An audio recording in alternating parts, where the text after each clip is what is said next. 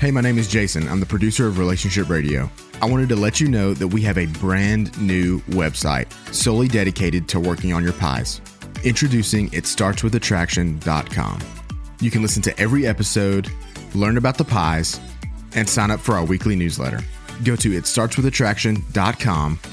It starts with attraction, one word. Itstartswithattraction.com to get signed up today.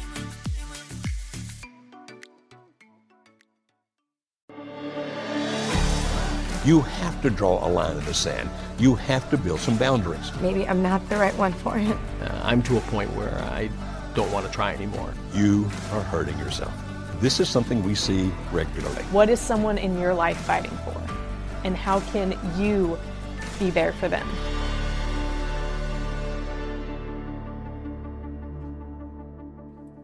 Happy Monday, everyone. Welcome to the Marriage Helper Studios that we are in right here in a little bit south of Nashville, Tennessee. We are having an awesome week. I typically update people on weather. That is how I've opened. Just in case it's important for you to know, the weather in Middle Tennessee today, it's sunny, but there's pollen everywhere. everywhere. And it is infected, all of us in the office. So we are all on some kind of medication. Hmm. But we are excited for today's show. It's going to be a good one. We have a lot of questions that people have emailed in, which we're excited to get to. But we're also excited for you to submit your questions in the chat box that we have live here on YouTube. So go ahead, chat those questions in. If you don't want to chat them in, during our session, then you can always email your questions to live at marriagehelper.com. And we won't be able to get to those today, but they might go into the queue of something that we might answer on a future show. So we look forward to you sending in your questions, chatting them, mm-hmm. emailing them to us at live at marriagehelper.com. We just look forward to connecting with you and communicating with you however we can. Joe, how are you doing today? Other than the allergies, I'm doing great. Other, other than the allergies, absolutely. Mm-hmm. Well, we have some questions that this isn't one specific question that someone has sent in, but this is a theme that we're beginning to see a lot of people asking. A lot of people, even in the way that they are searching for answers on the internet, this question keeps coming up a lot. And it has to do with women who are not happy with their marriage, but specifically women who are looking for how they can love their husband again because they have lost respect for their husband. They no longer feel attraction, love, whatever that might look like for their husband. So, when there's a woman, specifically a wife, who's in that state, maybe it's that um, her husband's not helping out around the house. She feels like everything's on her. She's lost respect for him. Or maybe it's because her husband isn't stepping up in other ways, either with his job or there's something that she that he is doing or hasn't done that has led to her to lose respect for her husband. What is something she can do to get that feeling of respect back for him? Well, when we talk about respect, it's it's a major deal.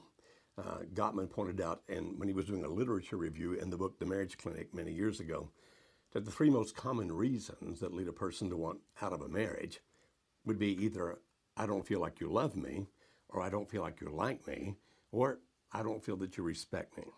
So respect's a big deal. I mean, it's extremely important. Now, typically, though, we have to ask the question what is it that has happened that has lessened or maybe even done away with the respect that you feel for your husband? Now, could it be that he is not meeting some kind of expectation that you have? Like, for example, you expect him to help around the house. That's one of the things that Kimberly mentioned. And since he's not helping around the house and, and you feel that you're doing far more than your share, it's because he's not meeting that expectation that makes you feel, or leads you to feel, I should say, leads you to feel that, that you're not being respected. Or is it because of the fact that you've read some articles somewhere that really good husbands do this, that, or the other, and he's not doing that? And therefore you feel you don't respect him anymore. Or could it even be that your friends are telling you this is what your husband should do, and this is what he should be about, and all those kinds of things, and that would be the reason that you don't feel respect for him? You might be saying, well, what difference does it make, Dr. Beam? Well, here's the difference you really need to make sure that the expectation that you have is reasonable. And if your buddies, your pals, your friends are telling you what the expectations should be of your husband, they may not be reasonable at all. Now, because she thinks it should occur, it means that you think it should occur. Or even if you read an article that really good husbands do this, this, this, and this, and therefore my husband's not doing those things, and so I'm losing respect for him. So the first thing I would suggest is this before you decide that you don't respect him, think about it in terms like this. He's not doing something that I'm expecting him to do. And that's why I feel this disrespect for him. He's not living up to my expectations. That's really what it's about. So, first, evaluate your expectations. Are they fair? Are they reasonable? And where do they come from? Are they actually originating someplace else and being placed on you? Hmm. If so, give up the ones that are unreasonable. Give up the expectations. I remember several years ago a woman being so unhappy with her husband because she said, My father always treated me, treated me as if I were a princess. And I think my husband should treat me like I'm a princess. Now, she actually said that not just to me, but a few people that were standing around, uh, three of whom were licensed professional counselors. and I remember when we ended mm, talking with her and she was away, the three of us were talking, or the four of us were talking, and uh, the counselors were saying, you know, that's smacks of narcissism. Now, we're not diagnosing her as a narcissist, but that smacks of narcissism. You want to be treated as if you're a princess? First of all, that's totally unrealistic. Secondly, how would you even measure it? All right, now, supposing that you get your expectations to be reasonable. I mean, I can reasonably expect this to occur. Say both of you work outside the home and you come back to the home and uh, you're just as tired as he is and you need some help around the house, but he's not doing it. Man, it would be reasonable to say we need to split some of these things up. And so the next thing to do, once you decide if your expectations are reasonable, is to make them clear. Now, listen to me clearly about the way to do this. If you do it in terms of this is what you need to do, pal, you may not react positively to that. Or, I'm so disappointed because you don't do this. In other words, what I'm trying to say is don't phrase it in any way that appears to attack him or to degrade him or even to disrespect him in the way that you say it. Tone of voice, body language, the look on your face, anything else. If you really want this to work well, so you can feel what you used to feel and feel, okay, my expectations are being met, you speak about them from the frame of reference of yourself. Like, you know, we both work outside the home, we get home, there's so much housework to do, and it's pretty well left up to me to do it, and I feel that sometimes maybe I'm just uh, your maid instead of your wife. And I'm not trying to beat you up and say that you think that way about me. I'm telling you how I feel. When you speak from the reference of your own standpoint, how I feel, it's more likely that the other person will hear what you're saying as opposed to an attack. So maybe say it even nicer than the way I just phrased it. Just say, I feel unappreciated. I feel like most of the burden is mine, and I really would appreciate some help. So if you do that, and then a true conversation starts, where you can kind of lay out, well, Kate, this is what I would appreciate you doing. Uh, what if we half it this way? You do this and I do that, etc., and we get all those kind of things done. What you want to do is to make it, if at all possible, a conversation, explaining what it is that you want from your reference, your standpoint, being reasonable throughout it. And then, if he refuses to do that, nope, not doing it, you do your thing, I'll do mine now you've got some actual, uh, real reasons to feel disrespect for him because he's not treating you as if you have value and worth. Now that's a different question. We can deal with that in another way. But do you understand? First, make sure your expectations are reasonable. Then explain them to him from your own frame of reference, being careful not to attack him and disrespect him as you do. And when you lay those things out, say, Will you do these for me, please? If he complies, you're going to be in great shape. If he doesn't comply, then you'll have to take it a step further than that, but that's not the question you asked me. So I'll only answer that if you tell me if you tell me that's what you want me to answer. No, that that's really good. My I had a good friend. I have a good friend. She's still a good friend of mine. And when my husband, for a quick background of um, people who may not know me, so my husband was in the military. He got out of the military about a year and a half ago now. And when he first got out, it was a huge change in our marriage um, and him, first of all, because he had identified as a soldier for so many years. And so he got out and he spent a lot of time just not doing anything. He was trying to figure out who he was, what he wanted to do with his life.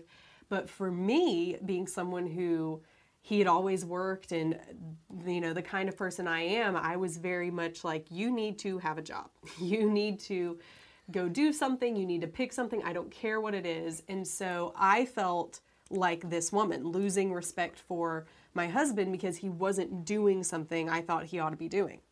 And so my good friend, I was telling her about this um, probably six months into this process, and she said, Kimberly, one of the things you need to be really mindful of is the way that you treat him.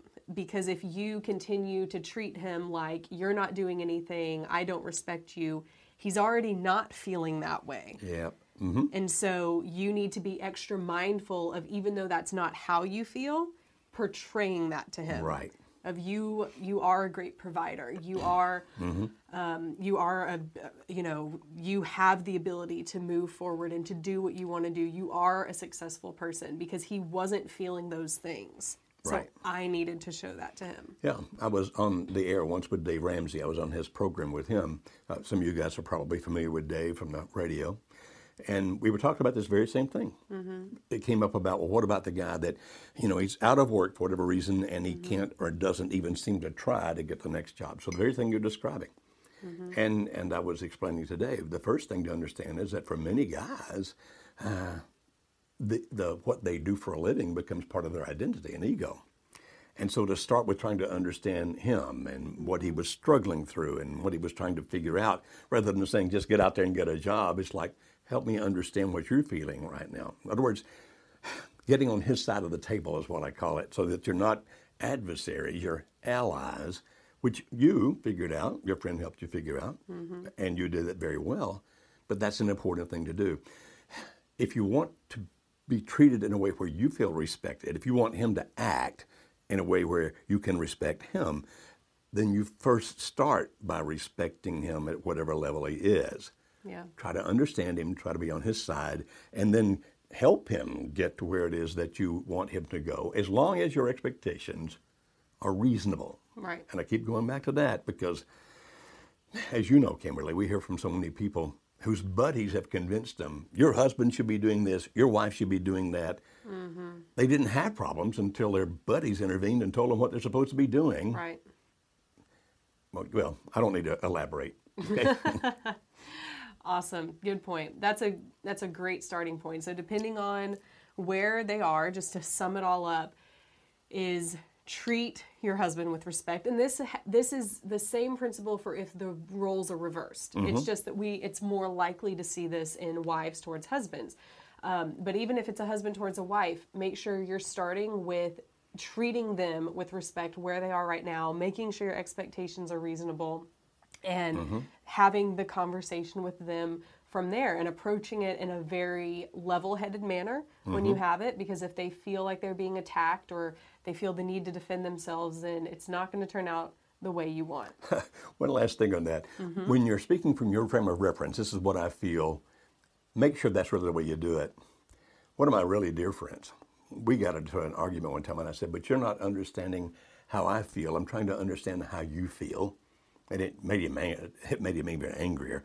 I said, "So, so speak in terms of how you feel." He said, "I feel you're crazy." okay, so don't do it it. like that. it's not the right like use that. of that not at all okay well we have a lot of chat questions that have come in i'm going to sift through these while you're answering this first question that we had emailed in so this first question it says my wife has pretty much demanded that we separate for her sanity and so she can be happy. She wants out of the marriage and feels that the separation is step one. I've agreed to do this, but only because I have compassion for how she is feeling, even though I still very much want this marriage. Who should be the one to move out? And what do I do in the meantime to help my marriage be reconciled in the future? I've been working on the pies, but is there anything else that I need to be doing?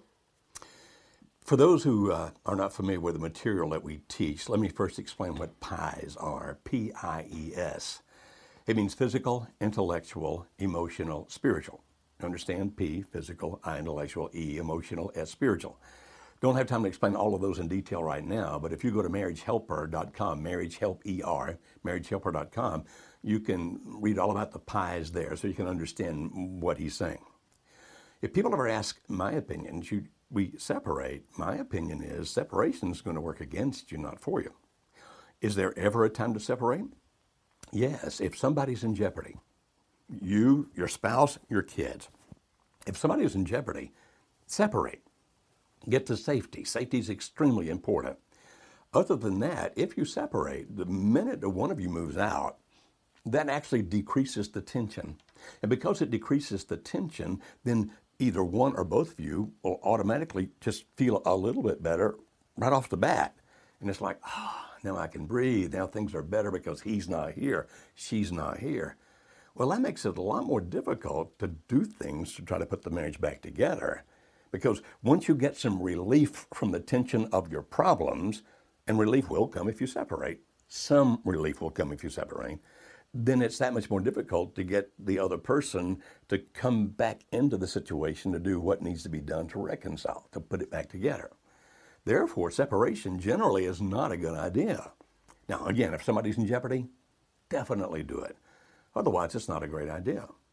Interestingly, I've even heard of some counselors who tell their clients they're going to do a directed separation. I will decide, you need to separate. Each one of you will see me individually for X period of time, and then I'll decide when you can come back together. Really? if your counselor suggests that, I suggest that you run and you find mm-hmm. somebody else to deal with you because that's just ridiculous.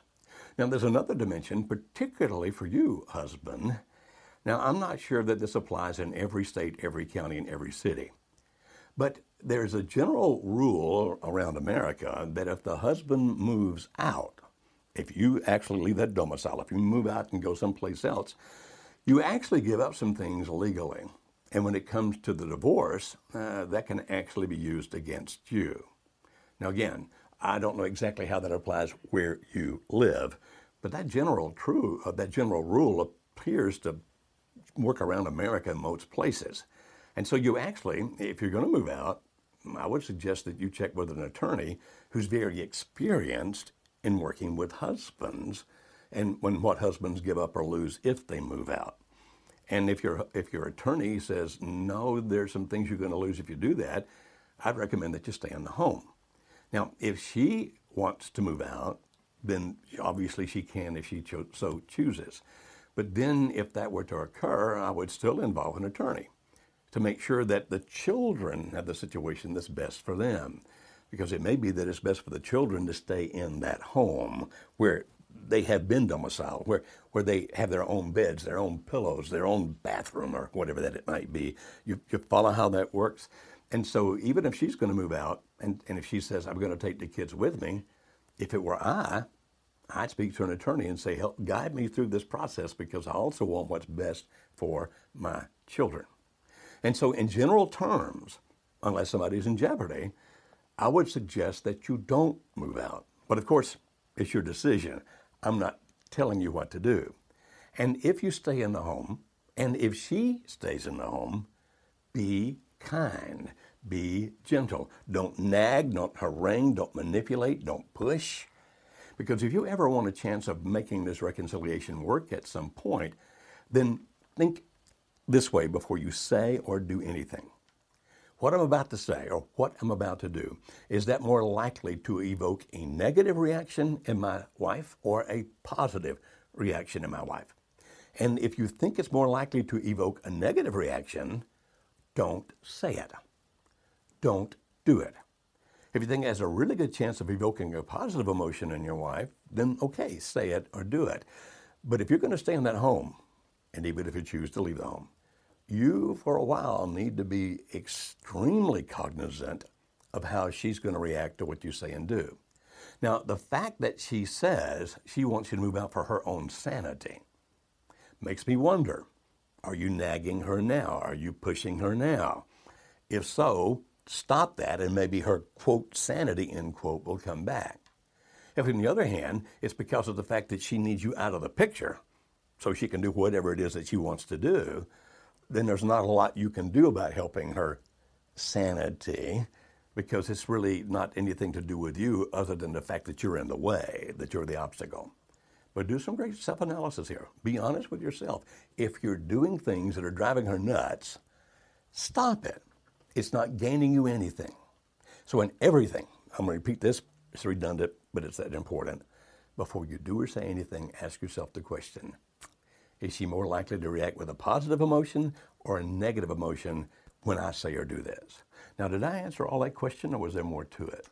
I believe you answered most of it. And there's another question that came in that's going to piggyback off this. So I want you to give this other aspect to it. Someone else had written saying that their husband is done, basically. They recognize, the woman who's asking this question recognizes that she's been critical, controlling. Her husband moved to another county once out of the marriage.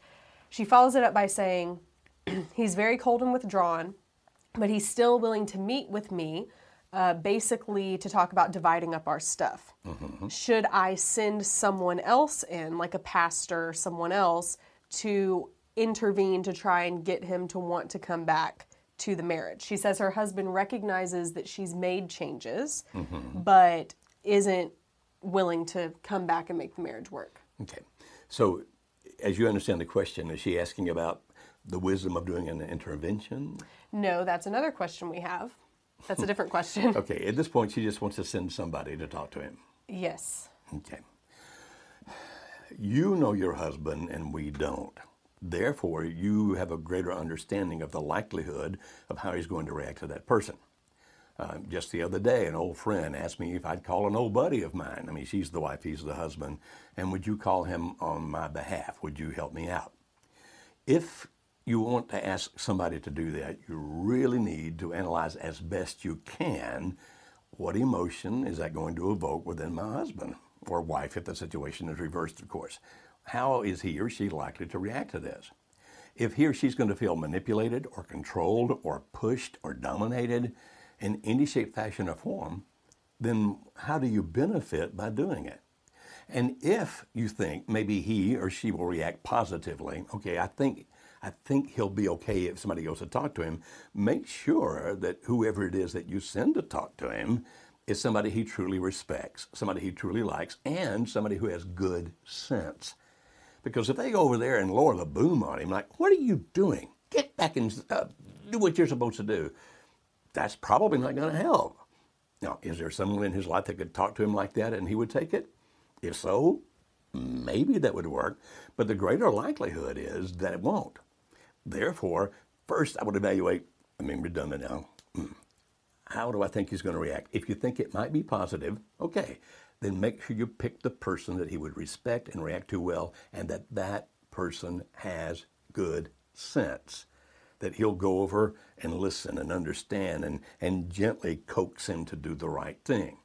Now, if you have a negative on any of those, like, mm, I think he might react badly, or mm, I don't know if he respects the person I would send or not, or mm, I'm not sure if that person has good sense, then what do you gain by doing it?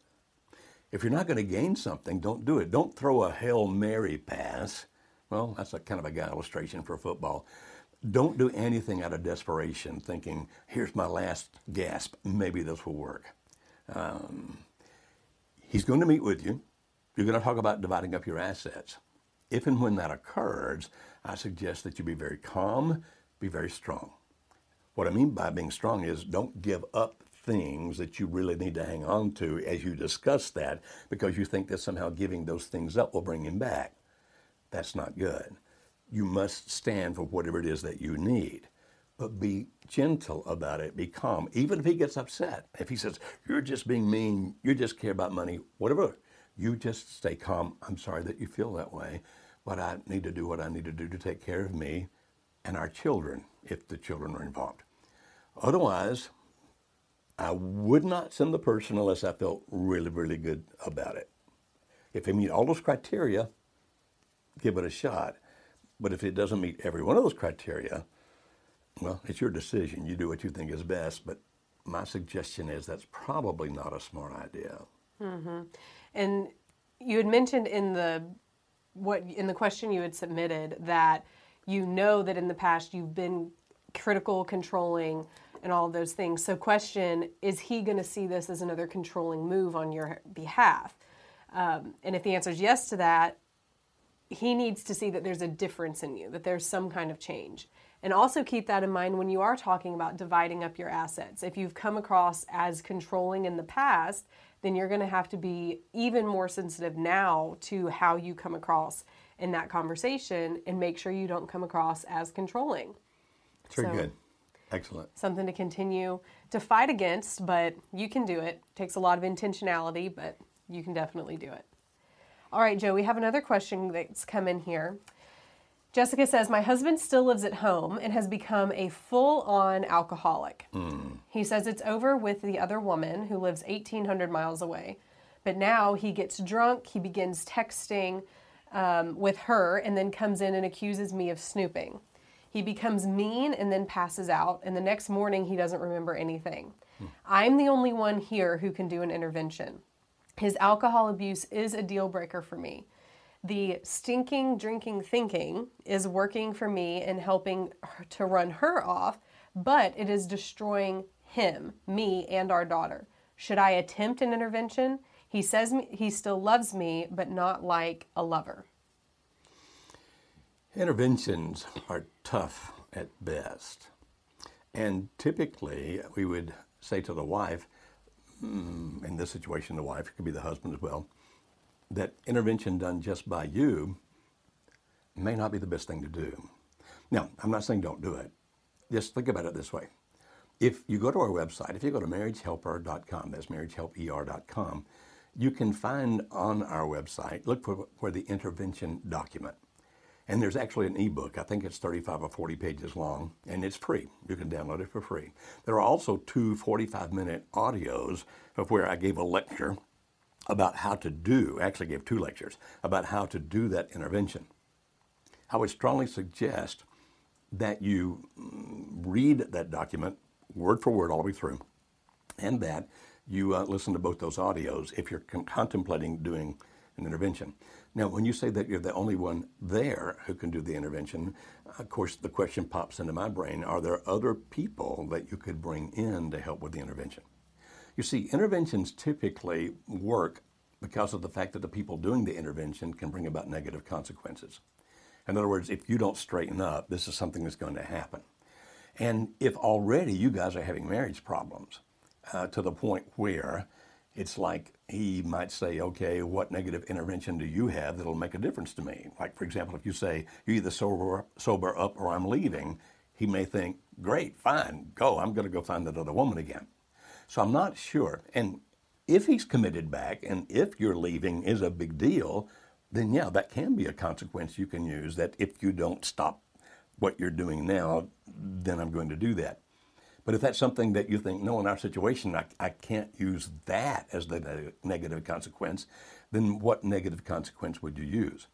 And so sometimes, particularly when it comes to alcohol, interventions can be done by friends if he respects them at all and if they have any influence over him and if they can bring about any negative consequence. It can be done by children if they're old enough and can bring about negative consequence like dad if you don't stop drinking i'm not going to spend any more time with you. It, whatever it might be. Now i'm not going to try to replicate here what i've done in a 40 page ebook on our website or on those two 45 minute audios which are very plain and clear to understand. But if you can't bring about such a negative consequence by yourself then you're doing an intervention may not have much value. Now if you do an intervention even if somebody flies in to help you your husband's brother, your husband's father, your husband's mother. I mean, sometimes people can come from other places to help you do the intervention since you say you're the only one there. If you do that, remember, not only do you have to have a negative consequence, this is what's going to happen if you don't do blank, but you have to know what blank is. And so blank could be something like you've got to go to uh, an Alcoholics Anonymous meeting every day for the next 30 days. Because if you don't have something that they do, or you go to this particular clinic and you dry out, I mean, you've got to have something. This is what you must do. And if you don't do that, here's the negative consequence that's going to occur.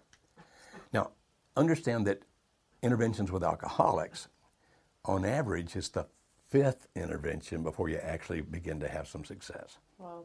Yeah, it's pretty bad. But, but alcohol is such a powerful thing. Think about it this way. If you were to ask somebody in AA who's been going for a period of time, why do you drink or why did you drink? They're going to give an answer like this. They're going to say, because I like the way it makes me feel. Now, you might think, oh, that means being high, and that is part of it. But much deeper than that, what they're saying is when I'm drinking, I don't hurt.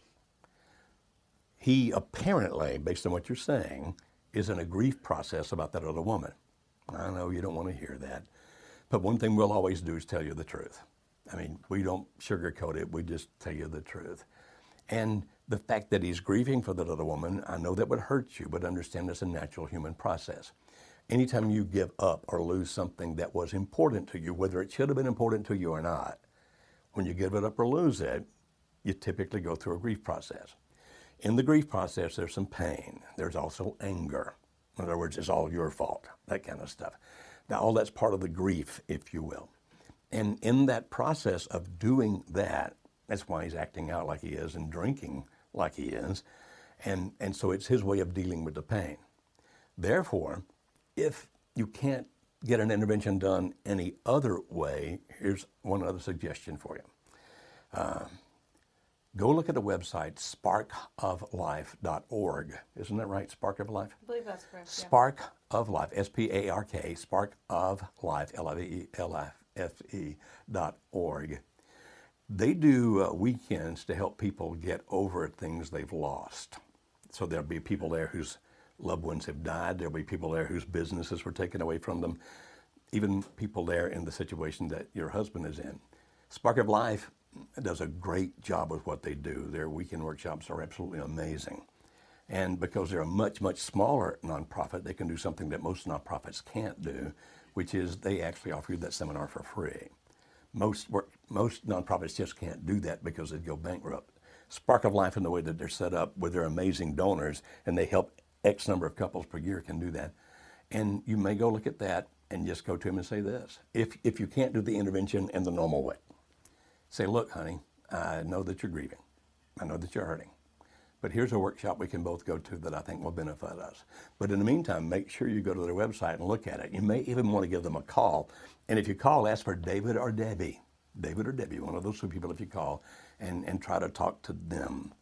But unless you do something, it's much more likely to get worse before it gets better. People who are drinking alcohol excessively tend not just to wake up one morning and go, hmm, that's done, I'm over that. Almost always something has to happen to intervene to make that stop. AA is a great organization. And finally, after all the other suggestions I've given you, if nothing else, look for a, local AA group. Call them and ask them if they have any suggestions as to what you should do.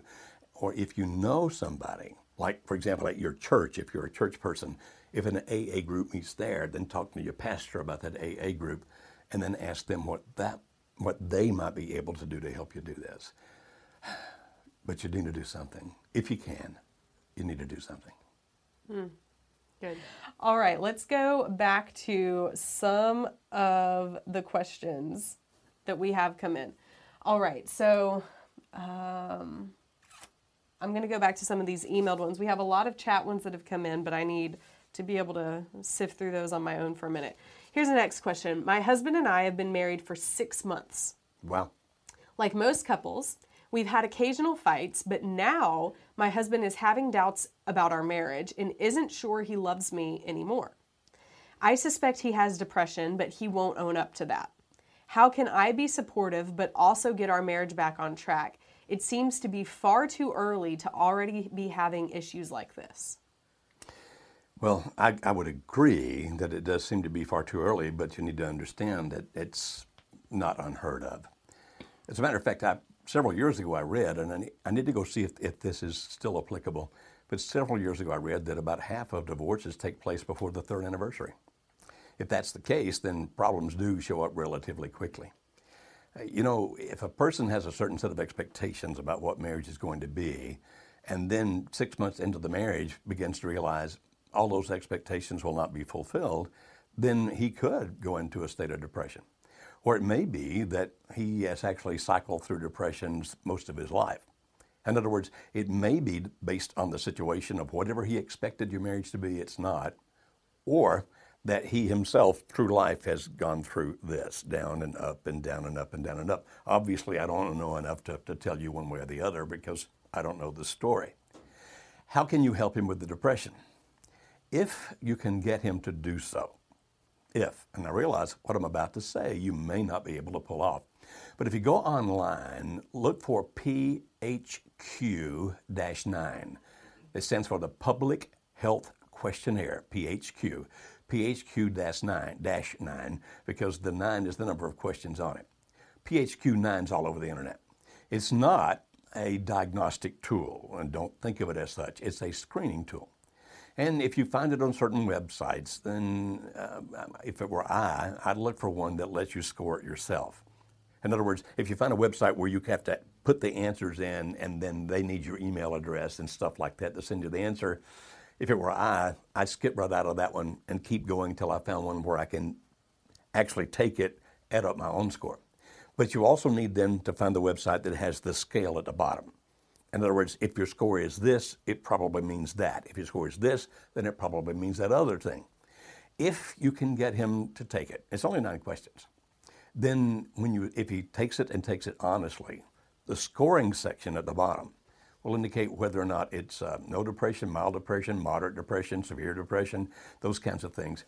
And again, it's not a diagnostic tool, it's a screening tool. And if the score indicates, then maybe you can use that to get him to get some help. Like, honey, I'm so sorry that depression exists. And I'm certainly not sitting in judgment of you in any shape, fashion, or form that you're having this depression. Uh, sometimes it just happens to people. But let's go see our doc. And so you might take that questionnaire to your first line doc, whether that's an internist that you see or a family doctor that you guys have or whatever. Uh, I guess even a doc in a box, you know, one of these freestanding walk in clinics, if you wish. Or if you know of a good therapist or counselor, you might want to take that completed form, PHQ 9, to the therapist or counselor. You say, well, why would I go to a physician? because he or she can write a prescription for some meds that can help you alleviate some of the problems that come from the depression. Typically, there may be need for more help than just that, but that can help a lot in a hurry. And then if you decide also to see a therapist, now the therapist can't write you a prescription for the meds that can help knock the edge off this right away. If you go see a therapist or counselor and he or she sees that there's some depression there, then he or she can do some talk therapy to help you work through that. But here's what you need to be careful of. If you don't screen that therapist or counselor ahead of time, mm. I mean, give them a call.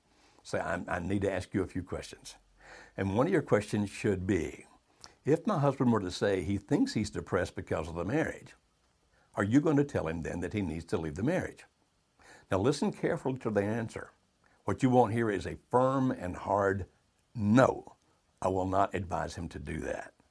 If you get any other answer than that firm and hard no, hang up the phone, find you another counselor or therapist. Because some work on the assumption of if I can just make the individual happy right now, I've done my job. I almost said a bad word right here on YouTube. almost said a bad word right here on YouTube. Mm make sure you don't get one that's going to make things worse when it comes to destroying your marriage. Now, if he's been doing that all of his life, the meds are going to be crucial. Okay? And, and don't feel bad about that. Now, if you're thinking, but what if he won't take the PHQ 9? Mm-hmm. Well, you can kind of take it for him. It won't be nearly as accurate, but just based on your observation, you can guess at the answers to those nine questions. It'll be just a guess, though. Some will have better guesses than others. But from that, you can still get an idea if he's depressed. Here's the point if he really is depressed, if he really is, it's going to be hard to overcome whatever marriage difficulties there are if he doesn't deal with the depression. Don't try to force him to go to the doctor. Don't try to force him to go to a therapist. Speak as his pal, not as his enemy. Get on his side of the table metaphorically we're saying, honey, I love you. I hate seeing this misery. You know, there's something we can do here that can help pretty quickly or that you can be happier. And, and I'm happy to go with you. So Try to do it as his ally, the person on his side, getting him to whatever help that he needs. But if indeed he really is depressed, and a PHQ-9 will give you a good idea as to whether or not he is. If he's really depressed, then getting to the right help will be crucial. Just don't make him go. Lead him, don't push him. Mm-hmm. This is, I love this question because this was how I felt a lot in my first six months, 12 months of my marriage, other than the I wasn't sure I loved my husband anymore. But that it was me who was having the whoa, marriage is way different than what I thought it was. For us, we moved halfway across the world in our first two months of marriage. We moved to Korea. My husband was in the military. It was just very different. And I was depressed. I was away from family, I was away from friends. He was all I had, and he wasn't there all the time. He was working. And so we would fight. And I thought, this isn't what I was expecting. And it was, for me, the expectations I had and the reality of marriage didn't sync up. And mm-hmm. so, like Joe said, I did go to one of the therapists that was on the military base, and he told me, he said, if you weren't ready for this, you should have never gotten married. And it didn't bring hope. No. It didn't bring encouragement. Yeah, but lots of help, right? Yeah, right, exactly. Yeah. I thought this isn't at all what I needed. And actually, the thing that helped most for me, number one, was um, I did figure out a way to to you know deal with my anxiety, to deal with my depression. But that also looked like for me getting involved with friends, getting some other support outside of my husband. Now the tables are different here in the terms that it's your husband who's having these thoughts and he um, i don't know what y'all's situation is i don't know why he might be having it it could be that there's a difference in expectation and reality and one of the things that I would encourage you to do as a first step, along with what Joe is saying, is to go through our Love Path kit. To get hmm. the Art of Falling in Love book that we have that talks about that process of falling in love, and to start that, if possible, together, but if not, just on your own because it's going to outline for you at least a process that you can begin to follow so that you can get some of those expectations and reality in line with each other. That's what I would say. I think that's a good idea if he'll do that with you. Right. You read through the book together, work through the workbooks together. You can even watch the DVD together, and mm-hmm. it'll take you through a series of exercises yep. that can help you do that. How would they get one of those? Yeah, so you would have to contact us because that's a special order. We don't sell it on Amazon. It um, I don't even have it here to show you, but actually i think there's some right over there. I just can't get to them so but you can contact us. Again that number i gave 866-903-0990 and i believe it's uh, less than 50 bucks with shipping. And you get the book you get the dvd you get the two workbooks that go along with it.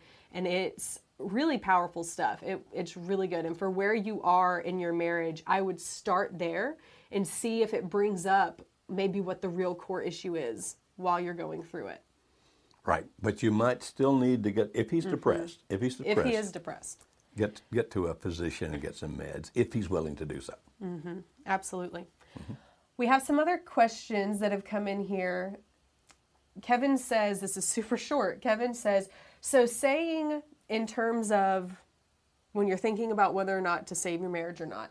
So the saying of let them go and if they return, it's meant to be isn't a good course of action.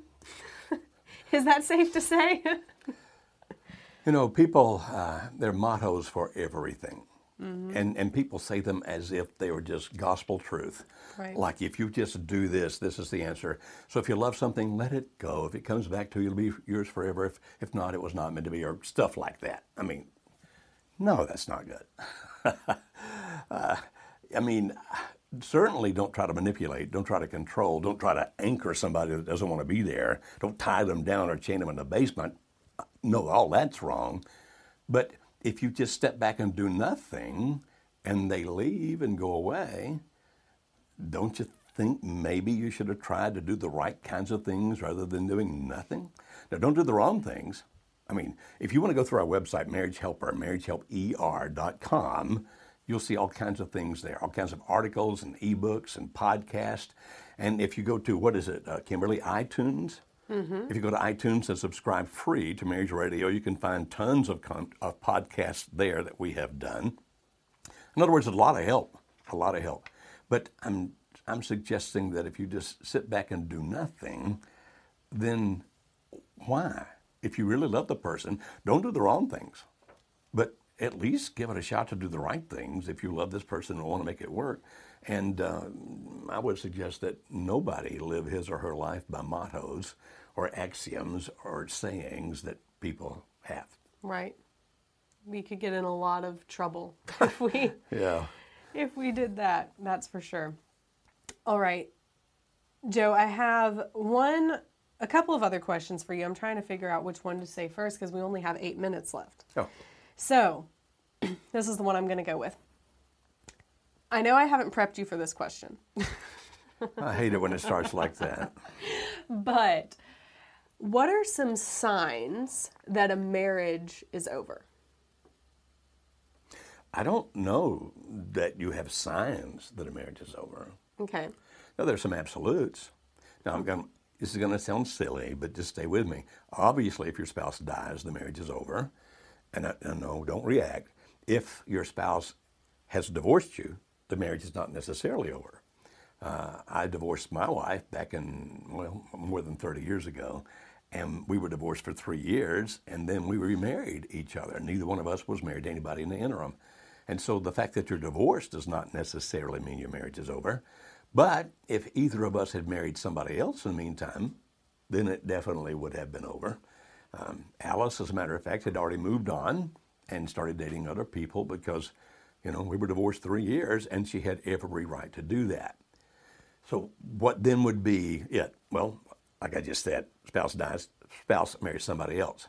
You say, but what about, I mean, isn't there ever a time when I just, even if my spouse hasn't married somebody else, I know that it's time just to stop, that it's no longer reasonable to stand for this marriage anymore? And I would say, yeah. We talk about this in these terms. People don't leave what they have unless they believe what they're going to is better. So if your spouse is leaving you for another person, it, he or she, in his or her mind, sees that other person as being better. I'm not saying the other person is better. I'm saying that's their perception. I know that hurts, but you also know that that's true. Otherwise, they wouldn't be doing it. Or if they see being without you as being better than being with it, with you. Like, for example, if you're mean, if you're controlling, if you're dominating, then they might even see being alone as being better than being with you. Do you follow? You say, well, does those, either of those things mean that the marriage is necessarily over? No. But look at the flip side of that same principle. Whenever you realize that the marriage being over is better than standing for the marriage, is the time when you need to move on. You say, what do you mean? Okay, now understand this is a judgment call, and, and you need not to make it like that. As a matter of fact, you may need some good and wise counsel from people who are objective, not people who are prejudiced towards you or prejudiced against your spouse. So, for example, a guy told me not long ago that his wife um, not only has abandoned him and his children, but she's now going to these uh, sex clubs where that, and she's going regularly. I mean, regularly, where she's having sex with a lot of different people every night that she goes, men and women. And this has been going on for some period of time. And she's saying to him, You could never replicate that. That's now what I live for, that kind of a sexual thrill. Now, does that mean she can't be rescued? Not necessarily means that. But he finally came to the realization on his own that